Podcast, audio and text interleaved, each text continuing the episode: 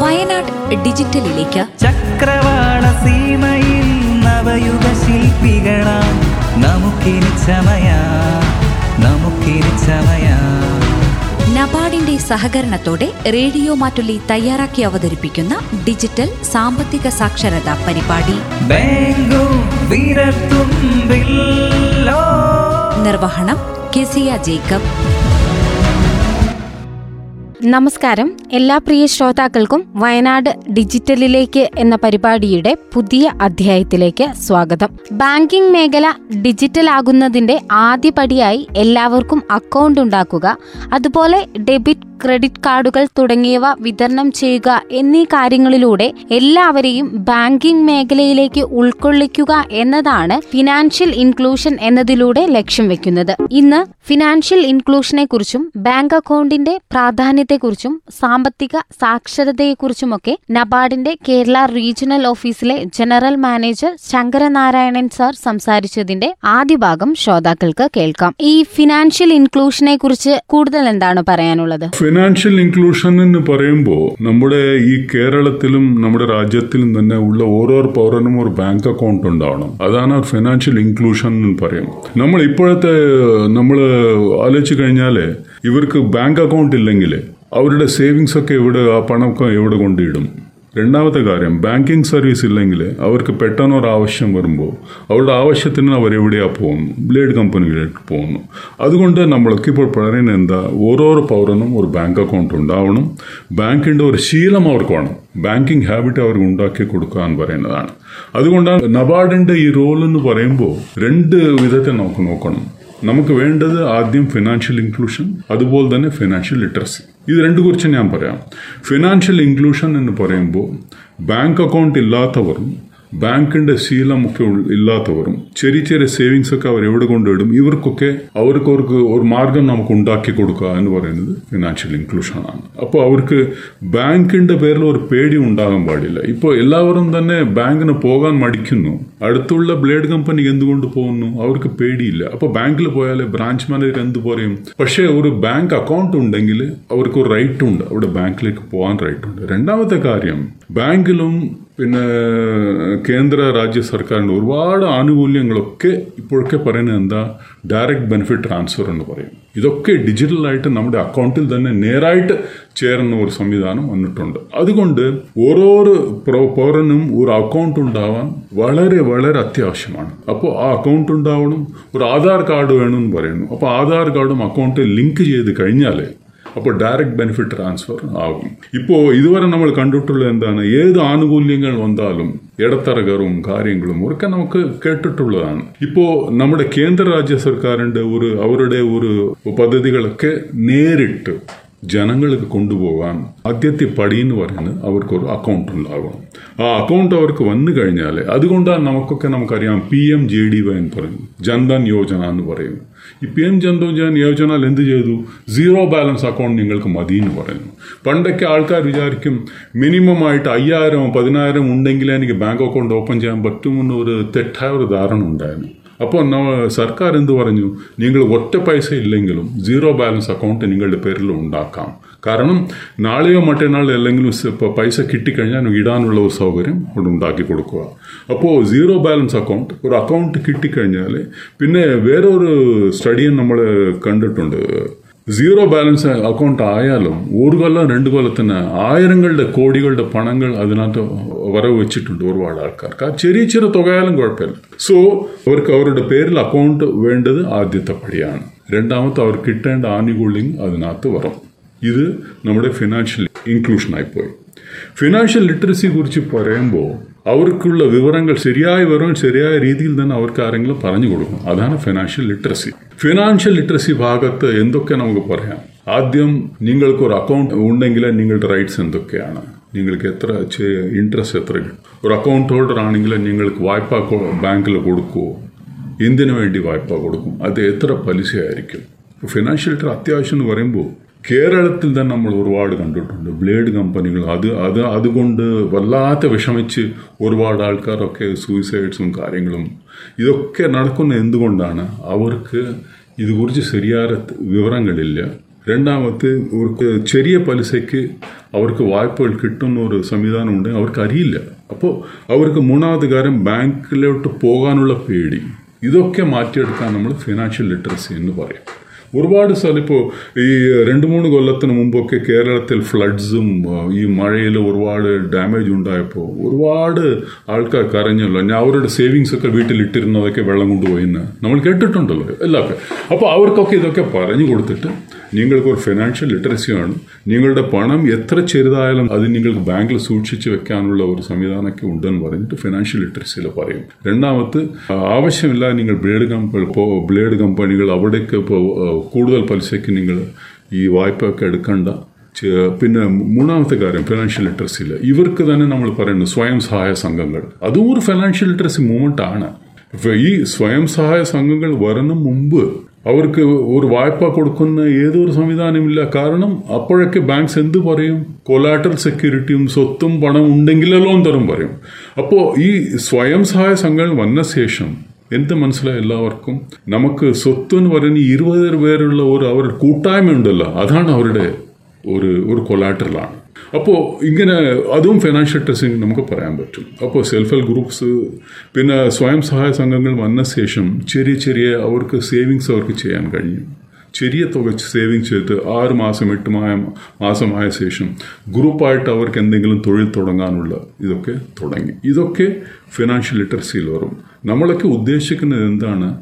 ഇവരൊക്കെ safe banking ചെയ്യണം. വേറൊരു കാര്യം ഈ ഇടയ്ക്ക് പറഞ്ഞത് എന്താ? ഇപ്പോൾ ഈ ഓരോ ഇന്ത്യൻ പൗരന്റെ കയ്യിലും ഇവിടെ ഒരു മൊബൈലുണ്ട് അപ്പോൾ മൊബൈൽ ഉള്ളപ്പോൾ നമ്മുടെ കയ്യിൽ തന്നെ ബാങ്ക് വന്നു കഴിഞ്ഞു.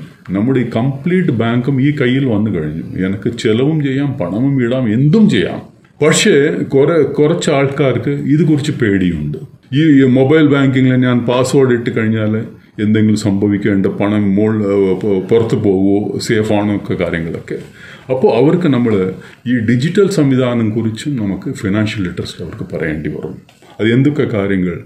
നിങ്ങൾ ആവശ്യമില്ല നിങ്ങളുടെ പാസ്വേഡ് വേറെ ആർക്കും പറയാൻ പാടില്ല. നിങ്ങളുടെ അക്കൗണ്ട് നമ്പർ സൂക്ഷിച്ചു വെക്കണം. ആവശ്യമില്ലാതെ ആധാർ നമ്പർ വേറെ ആർക്കും കൊടുക്കാൻ പാടില്ല. ഇതൊക്കെ കാര്യങ്ങൾ ഫിനാൻഷ്യൽ ലിറ്ററസിയിൽ കവർ ചെയ്യും. ഇപ്പോൾ നമ്മൾ ഇപ്പോൾ അത്യാവശ്യമുള്ള ഒരു കാര്യം എന്താണെന്ന് പറയാം.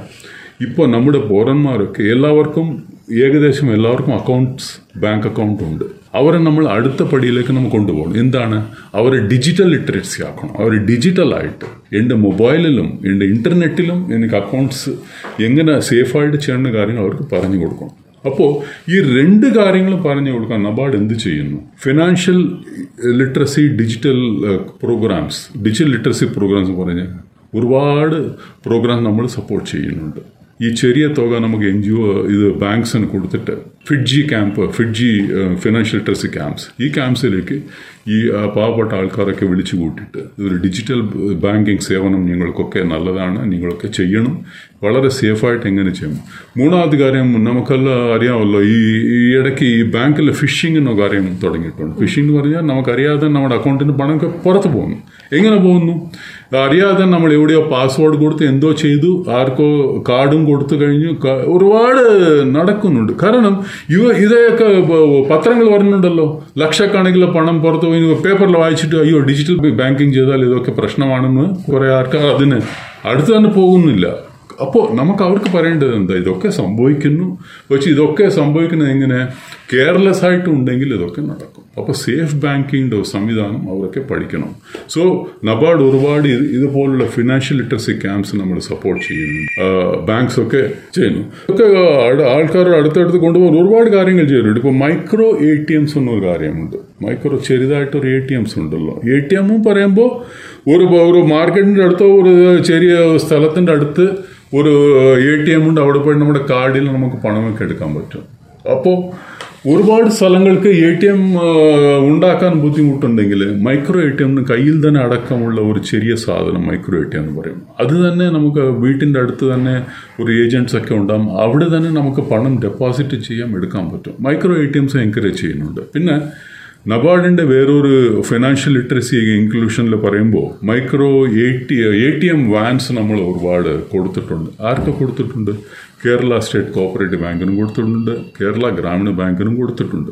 ഈ കോവിഡ് സമയത്ത് ഞങ്ങൾ നോക്കിക്കഴിഞ്ഞാൽ കോവിഡിൽ വല്ലാതെ വിഷമിച്ചു പോയി ആൾക്കാരൊക്കെ ബാങ്ക് പോകാൻ പറ്റില്ല ഇല്ലെങ്കിൽ ബാങ്ക് അടച്ചു കോവിഡിൽ ഒരുപാട് ബാങ്കിങ് ട്രാൻസാക്ഷൻ ചെയ്യ ചെയ്യാൻ ബുദ്ധിമുട്ടാ പണം എവിടെ പോയിട്ട് എടുക്കും? പിന്നെ എ ടി എംസിലും പണം ഫിൽ ചെയ്യാൻ പോലും സംവിധാനം ഇല്ലാത്ത ഒരു സാഹചര്യത്തിൽ ഈ എ ടി എം വാൻസ് ഒരുപാട് യൂസ് ചെയ്യാം. അപ്പോൾ ഈ എ ടി എം വാൻ എന്ന് പറയുമ്പോൾ നമ്മൾ വീട്ടിന്റെ അടുത്ത് തന്നെ എ ടി എം വരും. അത് അത് അതാണ് ഒരു എ ടി എം വാൻ പറയുമ്പോൾ. അതിൽ നമുക്ക് ഫിനാൻഷ്യൽ ട്രാൻസാക്ഷനും അതും കൂടി ഞങ്ങളൊക്കെ നബാർഡിലെ കേരള ഗ്രാമീണ ബാങ്കിനും കേരള സ്റ്റേറ്റ് കോപ്പറേറ്റ് നമ്മളിപ്പോൾ കേരള ബാങ്ക് പറയല്ലോ അവർക്കും കൊടുത്തിട്ടുണ്ട്.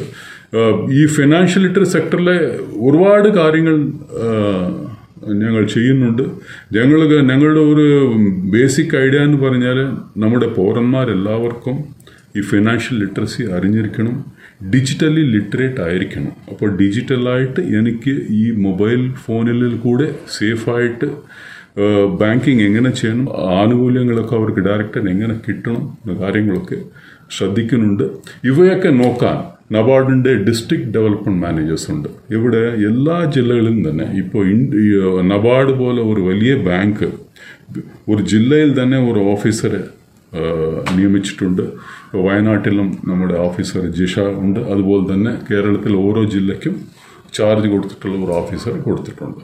ഈ ഈ കാര്യങ്ങളൊക്കെ സൂപ്പർവൈസ് ചെയ്യാനും നോക്കാനും ഈ ഓഫീസേഴ്സ് ചെയ്യുന്നുണ്ട്.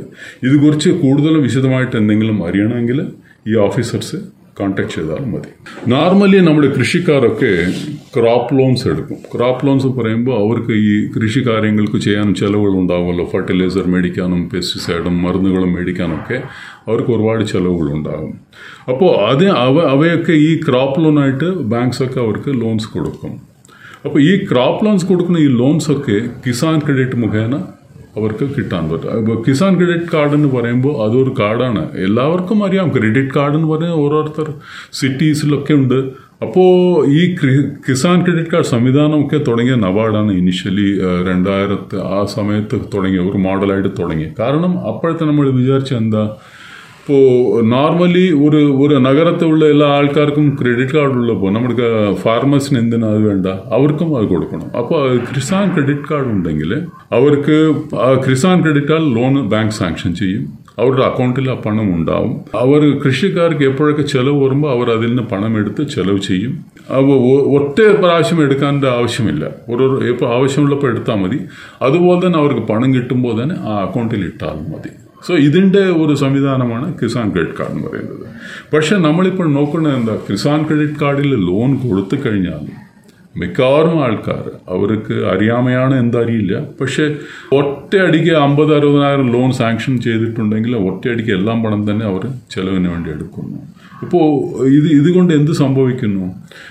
ഒരു ആവശ്യത്തിനും കൂടുതലായിട്ട് പണം കയ്യിൽ വന്നു കഴിഞ്ഞാൽ നമ്മളൊക്കെ എല്ലാവർക്കും അറിയാവുന്ന കാര്യമല്ലേ? അപ്പോൾ ആ, ആവശ്യമില്ലാതെ ചെലവ് ചെയ്തു പോകും. അപ്പോൾ ആവശ്യം വരുമ്പോൾ കയ്യിൽ പണമില്ലെങ്കിൽ വീണ്ടും പുറത്ത് ഒരു ബ്ലേഡിലേക്കോ എവിടേക്ക് പോയിട്ട് കടൻ എടുക്കേണ്ട ഒരു ഒരു ആവശ്യം വരും. അതുകൊണ്ടാണ് നമ്മൾ പറയുന്നത് കിസാൻ ക്രെഡിറ്റ് കാർഡിൽ ലോൺ എടുക്കുക അപ്ലൈ ചെയ്യുക ലോൺ എടുക്കുക. ആവശ്യമുള്ളപ്പോൾ ചിലവ് വരുമ്പോൾ അത് എടുത്തിട്ട് ചിലവ് ചെയ്യുക. അതിനുശേഷം നിങ്ങൾക്ക് എപ്പോഴൊക്കെ അത് ഈ ഈ, ഈ, പ- പണമൊക്കെ കയ്യിൽ കിട്ടുമ്പോൾ വീണ്ടും ഇട്ട് കഴിഞ്ഞാൽ നമുക്ക് സേഫായിട്ട് ചെയ്യാൻ പറ്റും. കിസാൻ കെട്ട നല്ല ഒരു സംവിധാനമാണ്. നമ്മുടെ കേന്ദ്ര ഗവൺമെന്റും സ്റ്റേറ്റ് ഗവൺമെന്റിന്റെ ഓർഡേഴ്സ് അനുസരിച്ച് ഓരോ ഫാർമറിനും കിസാൻ ക്രെഡിറ്റ് കാർഡ് കൊടുക്കേണ്ട ഒരു ഇൻസ്ട്രക്ഷൻസ് റിസർവ് ബാങ്കും കൊടുത്തിട്ടുണ്ട്. എല്ലാവരും ഇത് അവർ സേവനത്തെ എടുക്കും. സാർ ഈ സ്മാർട്ട് ഫോൺ ഉപയോഗിക്കുന്നവരായിരിക്കും ഫോണിലൂടെയുള്ള പണമിടപാടുകളൊക്കെ കൂടുതലും ചെയ്യുന്നത്. സ്മാർട്ട് ഫോൺ ഉപയോഗിക്കാത്ത ഒരുപാട് ആളുകളും ഇന്നത്തെ സമൂഹത്തിലുണ്ട്. അവർക്ക് ഏതൊക്കെ രീതിയിൽ ഇത് സഹായകമാകും. അതിനുള്ള സംവിധാനങ്ങളുണ്ടോ? ആ അതിന്റെ സംവിധാനം ഉണ്ട് എന്ന് പറഞ്ഞാൽ അങ്ങനെയാണ് ഞാൻ പറയാം micro A T Ms example micro A T Ms ഉണ്ട്. ഈ ഫെസിലിറ്റീസ് ഇല്ലാത്തവർക്ക് മൈക്രോ എ ടി എംസ് അവർക്ക് യൂസ് ചെയ്യാൻ പറ്റും. കാരണം മൈക്രോ എ ടി എം പറയുമ്പോൾ അത് ഒരു ട്രെയിൻഡ് ഏജന്റ് ആണ് അത് യൂസ് ചെയ്യുന്നത്. അയാൾ പറഞ്ഞു കൊടുക്കും. പിന്നെ ഈ ഏത് ഫോണായാലും എസ് എം എസ് സംവിധാനം നമുക്ക് എന്തായാലും ഉണ്ട്.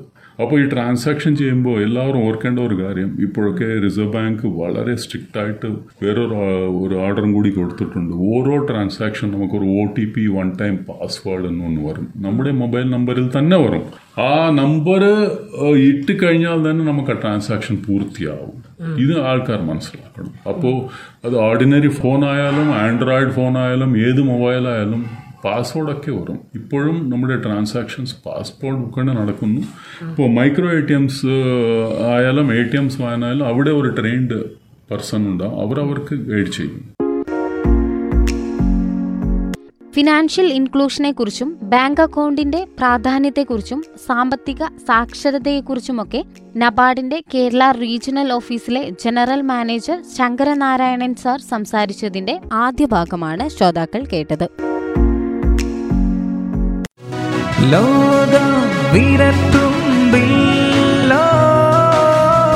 വയനാട് ഡിജിറ്റലിലേക്ക്. ചക്രവാള സീമയിൽ നവയുഗ ശില്പികളാം. നമുക്കിനി ചമയ. നമുക്കിനി ചമയ. നബാർഡിന്റെ സഹകരണത്തോടെ റേഡിയോ മാറ്റുള്ളി തയ്യാറാക്കി അവതരിപ്പിക്കുന്ന ഡിജിറ്റൽ സാമ്പത്തിക സാക്ഷരതാ പരിപാടി. നിർവഹണം केसिया जेकब।